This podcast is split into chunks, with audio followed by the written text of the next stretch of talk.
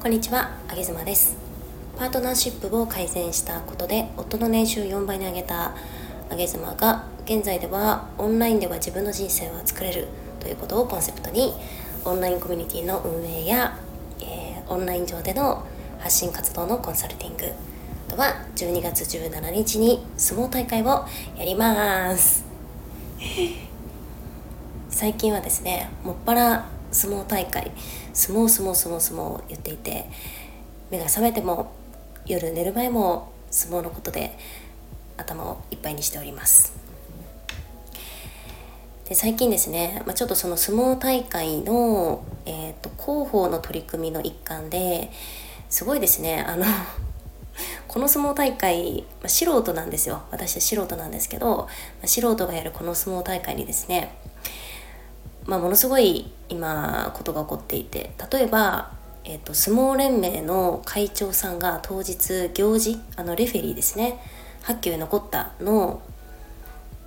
行事をしに来てくれることになったりだとか相撲連盟の会長がですね 来てくれることになったりだとかあとは協賛品がですね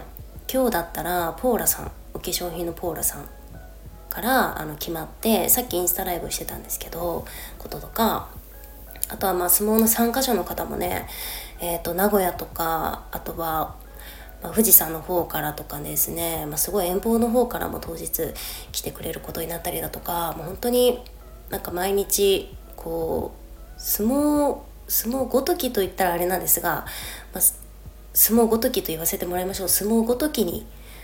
まあ、こんなにこう感情を揺さぶられている毎日でございます。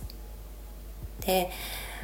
まあ、特にあの運営している a ビジョンプラスの皆様方はこの感情の揺さぶられが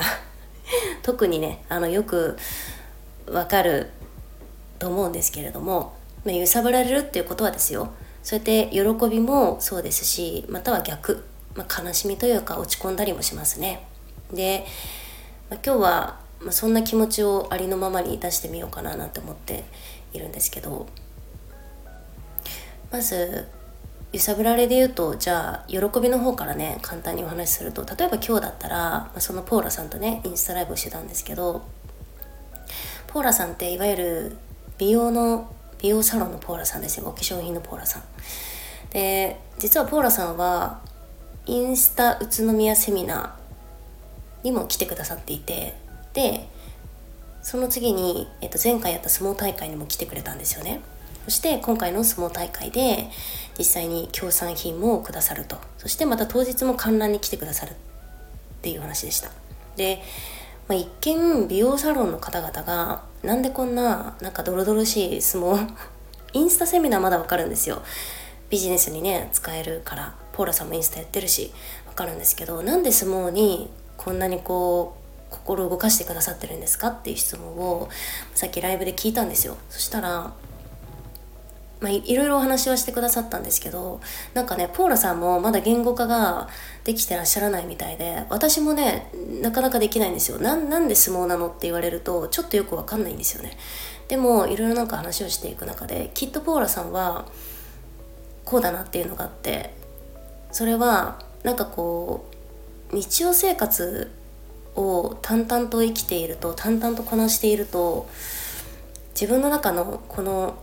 女としてっていうか人間としてかな。私は女としてなんですけど女としてのこのバランス天秤みたいなものが淡々と例えばママ業をこなしていく。淡々とワーキング仕事をこなしていく。淡々と家事をこなしていく。でたまにある休日に美容室に行ったりだとか、えー、整体受けに行ったりだとか。でもそれってタスクをこなしてるだけなんですよね。淡々とタスクをこなす毎日。美容室言うても何のために美容室行ってんのって。髪が伸びてきたからちょっとプリになってきちゃったから。大体定期的に行かないとメンテナンスとして行っていますみたいな。言うてメンテナンスってタスクですよね。歯医者さんにメンテナンスで行っています。タスクですよね。仕事をこなしています。タスクですよね。毎日料理を作って家事をしています。タスクですよね。まあ子育てのことをタスクとは言いたくないけどでもタスクですよ。送迎したりタスクじゃないですか。毎日タスクばっかりこなしている自分。これって女の人生っていう天秤にかけた時にどうなんだろうって私自身はすごい自分をね俯瞰して見てみると覗いてみるとタスクばっかりこなしていく人生って問題は起きないですよ。夫婦関係の問題は起きないですよ。親子の問題も起きないですよ仕事の問題も起きない。お金も稼げる。えー、あと何？家事。家事？家事も問題起きないですよ。無事に家が清潔に保たれ。日常生活が回る。だけどさそれってさ女の人生って見た時にさそれ自体が問題じゃないって思ったんですよね。問題がないようにタスクをこなしていくこと。それって女の人生として問題じゃないって私はそういう理解を今してるんですよね。でポーラさんとも話をしていく中でその人間として熱狂する場所に大人になればなるほどやっぱ熱狂する場所ってなくなってきてそれって年を重ねれば重ねるほどやっぱりポジションも上がっていくし、えーと、やるべきことみたいなものも洗練されていくからでタスクももちろん増えていく。ってなると自分がすごく意欲的にもう自制心が壊れちゃうほどの熱狂ですよ。熱狂ってクルーですからね。熱くなってクルーですからね。自分がもう理性がぶっ壊れるほど自制心がぶっ壊れるほどヒュンと澄ましている顔がぐじゅぐじゅに崩れるほどの熱狂を自分で与えてあげないとなんか女の人生で見た時にさちょっとつまんないっていうかなんか色気ないなって私思ったんですよね。これは今やっとここまで言語化ができてさっきポーラさんの話を聞いてそう思ったんですよ。でポーラさんもなんとなくですけどニュアンスとニュアンスとしてそういうことをおっしゃってらっしゃるのかなっていう私はそういう理解でした。で、えっと、最近、まあ、そういう協賛をいただいている方にインスタライブでインタビューさせてもらったりだとか、まあ、つまりなんであなたはその相撲というものにときめいたのっていうことですよね。だって協賛ってことはもうマイナスからスタートですから自分の例えば物をですねポーラさんだったらお化粧品とかを提供するんですからマイナスじゃないですか。どうして相撲というものにその水に切るのっていう話をインタビューしてるんですけどこれがね本当に面白いんですね。で昨日ナティさんっていう、まあ、シュガーちゃん経由でえっ、ー、とつないでいただいたナティさんは富士山の方のに住んでいる方なんですけどまあ、お子ちゃんを連れて年少のお子ちゃんを連れて全泊して今回宇都宮に相撲を取りに来るんですよ。で彼女にもインタビューしたので私のあのアーカイブに残ってるので聞いてみてほしいんですけど彼女も同じようなことを言っていてなんか自分の中のそのパッションというかマグマみたいなものをもう日程があったからもう行くしかないと思った。その自分の中のマグマのために行くしかないと思った。というお話をされていて。これもやっぱりこう自分の私のね頭の中で反芻すればするほどですよ。つながってくるんですよ。相撲に響く方。相撲と聞いて行ってみようかなって思う方っていうのはもう絶対に共通点があってでまだ分かんない。正直まだまだ見えないんですけどでもちょっと分かってきたんですね。で今今日の段階で分かったことは響く方っていうのはねなんかね人生の自分の人生のうんちょっと次へのフェーズみたいなものを登ろうとしている方が一つ。もう一つはさっき言った、うん、なんか自分その女としての人生をちょっとこうコントロールするじゃないけどなんか色気を出すじゃないけど熱狂そろそろ入れときたいなみたいな。でそういう時に相撲があった以降みたいなパターンが2つかな。だい多分この今2パターンかなって思ってるんですよね。で私はどっちかっていうと私はどっちもですね。私はどっちもあるなと思いましたね。なんか自分の人生を変えたい時ってもうね体をね動かさないといけないんですよ。そこの場所に自分を連れてってあげないといけないんですよね。英語を覚えたいんだったら外国に行けって話ですね。熱狂したいんだったら相撲に来いって話ですね、まあ、来いって言っちゃいけないですね。相撲に来ていただきたいって話ですね。だってもう皆さんの人生の中でさっきも言ったけど瞬間的に熱狂できることってありますか？そんな私あれですよ。子供のなんか学芸会を見てさすがにうるうるっときたけどそれすらも比にならないよ。相撲は。感動がですね。子供のお遊戯会すら比にならないほどの感動でしたね。そのナディさんも言ってたけど子連れで子連れでね今までの自分はなんかその買いたいね飲み物とかも買わなかった時期もあったと。節約のために。それが今や子連れで全泊でその富士山の方の地域から宇都宮に相撲を取りに行ける自分に彼女は自分でしようとしたんですよね。てかもうなったんですよねそういうエントリーしたってことはね。私はこれは人生のフェーズ何段階上がってんだろうなって思ってなんかもう話聞きながら泣きそうになりましたよ。だってだってさママになってさ自分の好きな飲み物すらも家計のためにちょっと渋ってちょ節約しなきゃってね頑張ってた時期があったと思うんですけど私もそういう時期ありましたよ。別にそれはなんかお金に困ってるとか困ってないとかそういう話じゃなくってねその気持ち的になんか自分が買うものが家計に影響するからとか自分はママだからみたいな状態でやっぱね自分の好きな飲み物すらちょっとスタバもちょっとんどうしようかなみたいなスタバの隣のコンビニのコーヒーでいいかなみたいな時っていうのは私にもやっぱありますよ。でもさそういう状態の女性がさ子連れで子連れでですよ。子連れできっとパートナーの人にも何かしら説明したでしょうよ。なんかイベントがあるだろうどうだろうこうだろうね。説明してさでちょっと子供と一緒に行ってくるわ言うてエントリーして宿を取って子連れで富士山の方から宇都宮に行って泊まりでね。で相撲を取って帰ってくるって。こんなフェーズ上がってることあります？自分の好きな飲み物でさえ渋ってた方がこういう行動をとるんですよ。もうさこのストーリーだけでさ感動しませんか？この話聞いて感動しない人はもう人間としてどうかと思うよ。世の男性の皆さん奥さん奥さんを考えてみてもらってさ奥さんがさいつさ心がさ震えるほどの感動したか語れる方いますか？自分の妻はいつここれこれいつこのイベントに参加して心震えたよって語れる方いますか？多分いないと思うんですよね。私の夫も語れないと思うよ。そんなに奥さんのこと知らないじゃんみんな。だからだから女性は自分で動かないといけないと思うんですよ。別にパートナーにそこ依存してパートナーにそこ期待してね。パートナーが瞬間熱狂を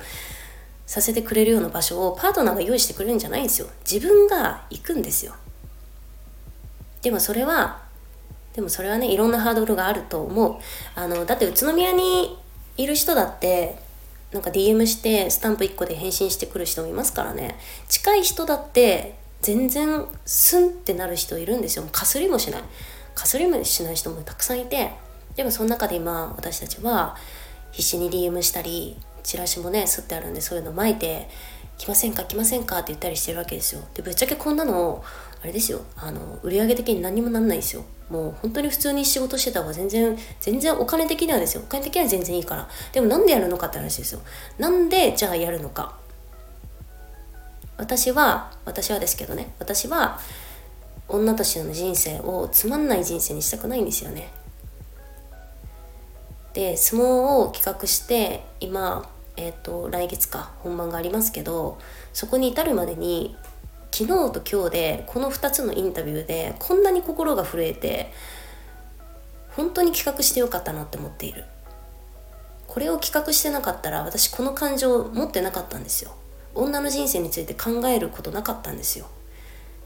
自分の人生いつ熱狂したかなって振り返ることなかったんですよ。そしてこういう話をラジオで皆さんにお届けもしてなかったんですよ。だからねもう本当に一言。なんか人生でタスクはタスクはそれを生きてりゃこなせると思いますよ。で何も何の問題もないよ。別にこんな相撲に来なか来なくてもね。でもつまんないと思う。このこの熱狂っていうものに心が震えない人はちょっと申し訳ないけど人生つまんなくなってると思うよ。何を何を楽しみに生きてるの？ボーナスを楽しみに生きてますか？退職金を望んで働いてるんですか？それって楽しいんですか？80歳90歳になった皆さんの周りには何が残るんでしょうか？退職金だけですか？つまんないよね。つまんない。私は正直前回の相撲に参加した時に対戦した相手にとてつもない愛情を抱きました。なんかね愛でしたね。これ愛だなって思ったもん。たまに思い出すし対戦相手の顔。恋してるみたいになってるけどでも本当にそうなんですよね。でもじゃあ関わったのって何かたくさん会話したわけじゃないですよ。一瞬ですよ。瞬間の熱狂なんですよ。瞬間の熱狂の場所に一緒にいたことそして試合をしたこと。これだけなのになんでこうも人生観がなんか広がったというかうん変わったのかなって振り返るとまだでもここがちゃんと言語化できなくてそれが本当に私はうんなんか至ってないなって自分でも思ってだからねずっとね悔しい気持ちなんです。ここが綺麗にペラペラ喋れたら多分もっと来てくれる方も増えるだろうし正直ねあのご支援金とか協賛金がすごい数ある届いてるんですよ。でも参加するよっていうその相撲取るよっていう方々の方が数が少なくて漏れなくね参加者全員なんかもらえるみたいな。状況になってるんですよ。でもねこれ見方を変えれば瞬間熱狂がやっぱまだちゃんと伝えられてないんですね。瞬間熱狂を体感私しに行くよっていう方々をもっと増やさないといけないんですけどどうしたらいいんかね。でも心の中でなんか、うん、心の中ですよ。なんか天使と悪魔みたいなやつがいて天使はもっと言語が上手になって伝えられるような策で伝えていきたい。これ天使ね。で悪魔は瞬間熱狂わかんないわかんないつまんねえやつはもうつまんねえ人生送ってろって思ってるんですよ。心の半分は。だからねその天使と悪魔を持ち寄って日々ねすごいすごいなんか複雑な心境です。うん。メンバーシップでお話ししたことなんですけどちょっとなんかリアルで営業しに行ったことがあってね。相撲チラシ持ってね。でちょっとこういわゆる身分の高いというかあの方に、まあ、権力の持ってる方にね あのお会いしてチラシを渡しに行ったんですけどあのねチラシを渡した瞬間にチラシがねテーブルのね端っこの方にスーってね手で追いやられてで日付も見てもらえなかったですね。あーなんか娘のちょっとダンスの送迎がニャニャニャニャニャチラシふーってテーブルの端っこの方にさってやられて私その人の目の前に座ってたんですけど何この女へぼくれてんなって思いましたね。チラシも見てもらえないのかと。ああそうか。日付すら見てもらえず子供の送迎がなんちゃらかんちゃら言うて、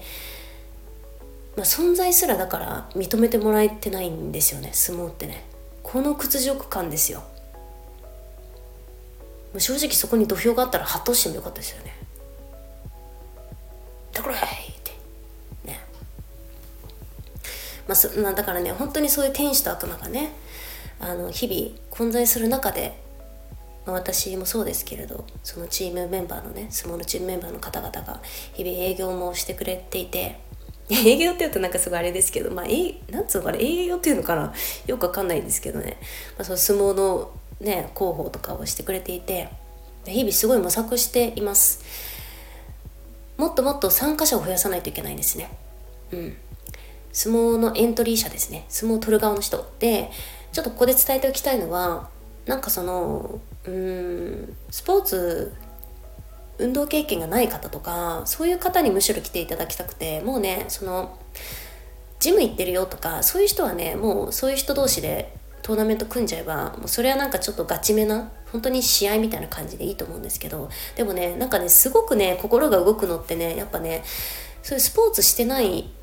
なんか普通のママさんとかなんかそういう方がこう本当に非日常で瞬間ですね。瞬間に熱狂する姿っていうのがこれが本当にね見てる側としてもね熱狂するんですよね。全然派手じゃないし何ていうの？その相撲としてはですよ。相撲としては本当になんか押してんのか引いてんのか分かんないみたいなあの抱き合ってんかなみたいなあの時間が流れるんですよ。そのフィジカル弱々で組むとね。でもねそれすらもねなんかこうそのパッションすらももうね感動するんですよね。だから毎試合毎試合誰も予測ができない試合なわけですからそれ毎試合毎試合感動して結果ただちょっとデメリットはなんですけど相撲に参加した後はめちゃくちゃ疲れるの。その感情もいろんな感情が湧き起こっちゃうし参加した側はもちろんこうねなんかグッて踏ん張ったりとかして疲れるしフィジカル的にも疲れるしで感情的にもすごい忙しくなるから是非その日はごゆっくり休んでいただきたいなって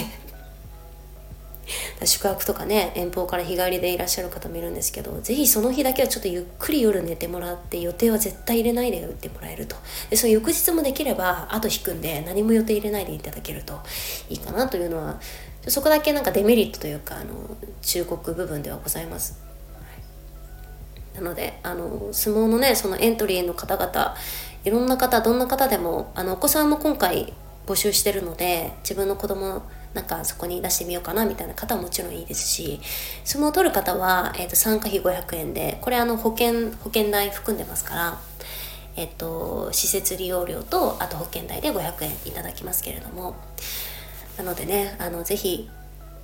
この配信聞いてちょっと心がなんかうん少し動いたなみたいな方はもうね来てほしいんです。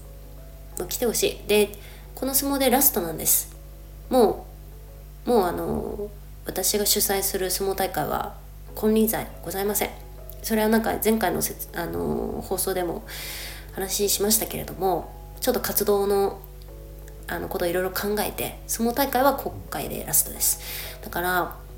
男性もぜひ応援に来ていただきたいしあの協賛出すよって方はもちろんウェルカムですけれどいかんせん一番はやっぱ参加をしてするよっていうね女性の皆様お子さん方ぜひお越しいただければと思います。日曜日なのでご家族で来てもらえたらいいかなと思っていて